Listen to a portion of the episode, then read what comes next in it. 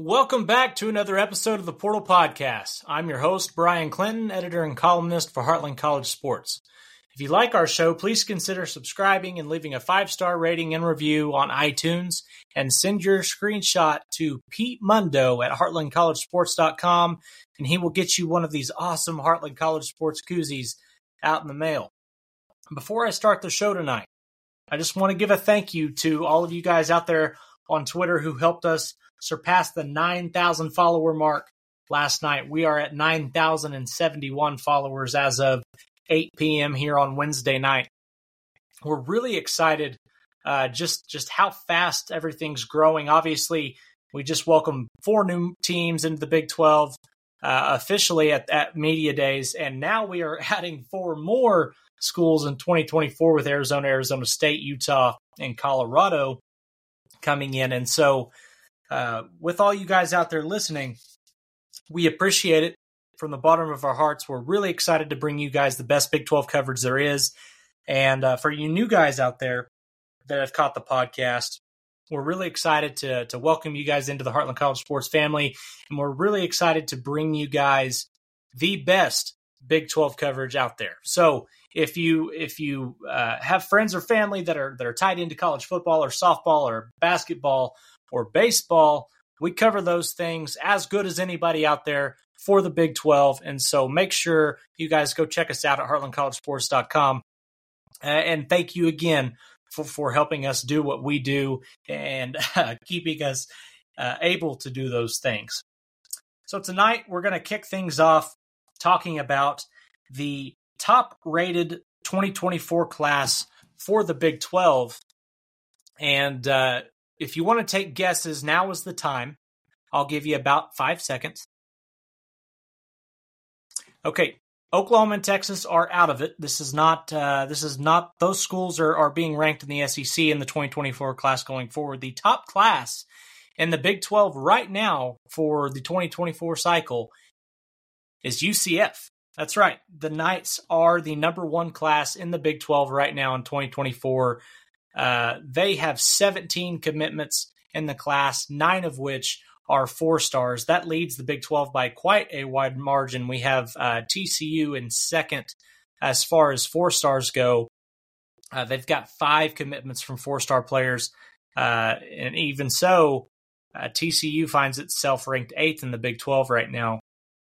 UCF uh, has just done a fantastic job bringing not only bringing in players uh, from from the state of from Florida and keeping them in home or, or in house, but they're going out to to places like Georgia and Texas and landing some of these big time kids uh, from those states. And and if you don't know, Georgia has kind of slowly become one of these recruiting hotbeds that that championship rosters are built from. Obviously, the Georgia Bulldogs, having won the last two national championships, uh, those are predominantly Georgia kids on those rosters. So uh, when we look on the list here, we've got Kylan Fox, wide receiver from Loganville, Georgia. Uh, Waltclaire Flynn, who is also from Loganville, Georgia. He is a interior offensive lineman. That's another four star for those guys. Uh, you've got uh, Qu- uh, Qua Birdsong from Lagrange, Georgia. You've got Jacob Good from Fairburn, Georgia. There's there's kids from Georgia up and down this uh, recruiting class already, and that's an exciting thing if you're a UCF fan. But that should also excite you if you're a Big 12 fan because this is a team that is recruiting the state of Georgia well, and they play in your conference. So that gives you something of an inroads not only into the state of Florida, but but also the state of Georgia, which is exciting. Um, that's a team that that you look at and and you probably wouldn't think they would lead the Big 12 in recruiting rankings right now simply because they were in the the American last year, but but they certainly are. They're doing really well right now, and they lead the Big 12 class. Uh, just behind them is Arizona at number two. They have the number or the only uh, five star commitment in the Big 12 at this point in Elijah Rushing. He's an edge player out of Tucson, Arizona. He's the number eight player overall in the class, number one edge player according to 247 Sports. Uh, you've got Texas Tech at number three, Cincinnati at number four, and West Virginia at number five. Um, each of those schools have at least 18 commitments, so they're really starting to uh, fill out the rest of their classes. Um, meanwhile, you've got schools like TCU and Arizona State Oklahoma State, Iowa State, uh, who are starting to get into that 13, 14, 15, 16 range um, as far as commitments for the class. And so I would be surprised if you don't see them move up just a bit. Um, and really, this is an exciting time if you're a Big 12 fan because there's a lot of newness, there's a lot of things going on, and it's it's really got to do with conference realignment. We look at at the landscape and just what's happened in the last several days. Let's just run down the list. Over the last two weeks, we have seen Colorado leave the Pac 12 and head to the Big 12. They were the first to do so. They called George Kliavkoff's bluff uh, after, over, after over a year of waiting for some sort of media rights deal that never came. Uh, they they said, "All right, our best option is to go to the Big 12," and that's what they did. Then, uh, just about a week later, we started to hear reports that uh, they weren't going to be alone. That that Arizona, Arizona State, and Utah um, were the favorites to follow them, with with the Wildcats being the most so.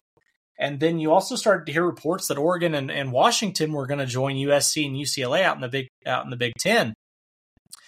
Um, Friday morning, whenever the meetings happened, uh, and and Kliavkoff, uh, you know, tried to bring everybody back together after Tuesday's meeting didn't end with a deal. Uh, it, it ended up kind of being a farewell of sorts because going into the meeting, it sounded as if uh, they were going to be able to work things out. That was not the case. Uh, Oregon and, and Washington uh, then decided that they would head to the Big Ten, which meant Arizona, Arizona State, and Utah were headed to the Big 12. So now the Pac 12 is left uh, at just the Pac 4 with Washington State, Oregon State, Cal, and Stanford left. And uh, that's it. I mean, the, the Pac 12 is, is officially. You can you can write down the time. The Pac-12 is dead. It it may end up uh, absorbing or merging with the Mountain West, but as far as being a Power Five conference, that term is no longer viable. Uh, we have four power conferences, and I would not be surprised if that number shrinks again before too long, uh, just with some of the things going on out in the ACC. But before we get to them, let's talk about what this does for the Big 12, what this does for those schools in the Big 12. First of all, the the main the main point here with recruiting is those four schools now have teams that they will play against in the state of Texas, which, if you don't know, the state of Texas is arguably the recruiting capital of college football. You could throw Florida in there, California in some years, yes, but Texas is, is where we have seen a lot of, of the top recruits in the country come out of and uh, now you've got now you've got an inroads to that state if you're if you're one of the former Pac-12 schools that's that's in the Big 12 now you've you've got inroads to to get out there and and make a dent in in uh, on the recruiting trail in the state of Texas. Now, the competition is going to be stiff. Uh, it's not going to be easy for you guys because that's where the Big 12 likes to get a lot of its talent. And obviously, with Texas going to uh, the SEC, uh, Oklahoma going to the SEC, and then obviously Texas A&M already there. Uh, there are a lot of players uh, that will play SEC football from the state of Texas as well. So uh, it's not going to be easy, but it's just there's more competition now. There's more uh, teams that are going to dip into that state and try and fill their rosters there. And uh, that, that's a good thing for the state of Texas. It's a good thing for, for the Big 12. and hopefully it, it keeps more of those players at home uh, it allows us to to have uh, you know even more talent in the Big Twelve uh, to cover. But but what it also does is Arizona, the state of Arizona, has become a really really good uh, recruiting area for for quarterbacks for for uh, skill players. Uh, we saw Bijan Robinson come out of out of Arizona. Spencer Rattler was an Arizona guy. Uh, I believe uh, Brock Purdy was also an Arizona guy. These are guys that we uh, are seeing uh, in the NFL, and, and, then obviously Rattler's the starting quarterback at, at South Carolina now. So these are guys that we have seen make really, really big um, buzzes as, as recruit as recruits as players, and uh, they all came from the state of Arizona. So these are there are more ties now for the Big 12 to to head that direction uh, and head west and start looking for recruits there. So this is it's a really exciting uh, uh, development for for Big 12 football as far as recruiting goes. Um, and it's exciting for for those schools as well, obviously, because they they've got a home uh, after after the Pac-12 uh, went up in flames last week. So um, what it also does is with with UCF being in the in the state of Florida, that's another recruiting hotbed that you could at least uh, maybe start dipping into a little bit. It's still far away from home. You know, obviously there's going to be uh, some some things there that cause issues just as far as proximity. But but when you look at having a team in the state, you have one in UCF, and that allows some of those other schools to start dipping in and, and looking for uh, for talent to to bring into the Big Twelve and other places besides UCF. So. Uh, it, it's a good thing for the Big Twelve. This is this is exciting. It's obviously additive, or or Brett Yormark would not have done it. Um, and and when you look at at what it does for uh, for college football as a whole, uh, that might be a completely a completely different feeling. Um, and, and, we'll get to that when we close this when we close the show here. But but first, let's talk about what's going on over in the ACC. Last week, uh, and really even before that, we've we've heard lots of rumors about Florida State looking to get out of, of the ACC any way that it can.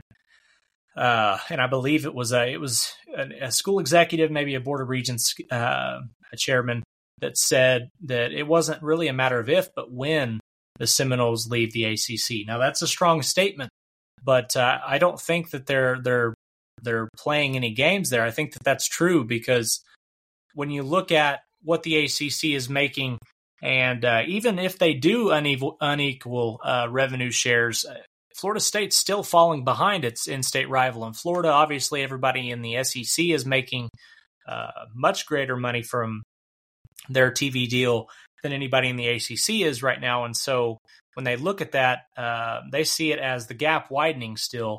Um, and I just think that that uh, Florida State is, is going to try and find a way out of there. And, and I think Clemson's probably somewhere right in the same realm, uh, given the, the brand that they've become in football. But uh, the ACC is, is reportedly looking to add a few schools um, while all this is going on. There are uh, reports of, of California and Stanford, uh, Cal Bears, I guess California Cal Bears, same difference. Uh, they're looking to add Cal and Stanford potentially and SMU out of the state of Texas. So let, us sit there for a second. Does it make any sense to you that that teams from the state of California are headed to the Atlantic Coast Conference? Teams that are in a state that borders the Pacific Ocean are looking to join the Atlantic Coast Conference potentially. Uh, that just shows you where we're at in college football right now. Regionality is out the window. It's gone. I, I don't think that we're going to get it back, unfortunately. Uh, and that really stinks for the sport. Um, but, but when we're looking at this, if and when those schools end up in the ACC, if that does happen, we have officially, which you could probably say this now, uh, you've you've reached a stage where you've got four four programs or four conferences that have 16 programs or more. So this super conference thing that we've heard thrown around over the last decade and a half, it's a real thing, and we we are we're on the precipice of it. It's right here, and uh, I think we're seeing it play out before our very eyes. What's interesting is where where do we go from here? Because when you look at all of the different things that are going to change because of conference realignment, um, it's going to have a major impact on what our sports look like before too long. So we've talked a little bit about recruiting in the Big 12. Um, you know, obviously, if, if the ACC is to add SMU and Cal and Stanford, um, you know, you've got players and, and recruits from all over the country uh, that would have the option to play within a conference uh, that is primarily located on the East Coast, but you'd have players from the state of Texas and, and from the state of California being able to play in the ACC, which is just odd to say. Uh, it gets the it gets the ACC into the California market as far as television goes. It also gets them into uh, Dallas Fort Worth. So if they do deem this an additive thing and, and they do decide to go that route, um, you know, obviously that's going to change things even further. But really, the big thing is, is man, this is going to change a lot. Like you talk about recruiting, but but think about the travel costs. Uh, Washington uh, looked at the travel costs and said it's going to cost us around $10 million a year just in travel for our teams. You know, everybody thinks about football, but but nobody's talking about the effects that this is going to have on on basketball for for women's basketball, men's basketball, for baseball, for softball, uh, for all of these Olympic sports that that you know don't get nearly the publicity that that football does this is going to be really tough. It's going to present a lot of challenges. Just imagine, you know, when you look at, as a former student athlete, it's really difficult to balance school life and, and athletics together, just just in general. But when you add in uh, cross country travel just for uh, a midweek game, that, that's incredibly difficult. Um, you know, Florida or football doesn't necessarily feel the effects as much because it's it's one game a week uh, typically on Saturdays. So you have a full week to to get things prepared and, and get back and get your, your affairs in order. But as far as, as as playing baseball or softball, if you've got a three game series on the weekend uh, and you've got finals coming up, you have to study. You've got to find ways to to make school a priority still, but you're stuck in an airport or on a plane, uh, you know, for five six hours at a time uh, several times a week potentially. That's really difficult, and I just don't know how they're going to make this work. Um, the powers that make that be that make these decisions, I don't know how uh, how much they took that into account whenever we started playing this game of uh, of chess now that, that we're in. And so it'll be really interesting to see how that ends up playing out because right now there, there, you can speculate, you can take a guess, um, you can hope for the best, but there's really just no way of knowing what it's going to look like until it gets here. And uh, that day is is July 1, 2024. That's when all of this is going to take place. Uh, conferences are not going to look the same. College football is not going to look the same. And look, I'm not trying to doom uh, here. I'm not trying to to tell you that that they're not going to be enjoyable products. Still, I do think that they will be. Um, I'm just curious to see what positives come out of this uh, because a lot of what we're hearing is, is, the negatives. What, how is this going to to affect uh, the student athlete on the day to day basis? It's it's going to be really difficult for me to hear a positive spin on that until I hear it from an athlete themselves. So, um, from a perspective of of uh, what we've got going on today uh, that that affects us here in the next uh, several days, we're going we're going to wrap up the show here with uh, with some commitments that are coming up. Uh, we've got several of the top commitments or top players in the country committing over the next few days.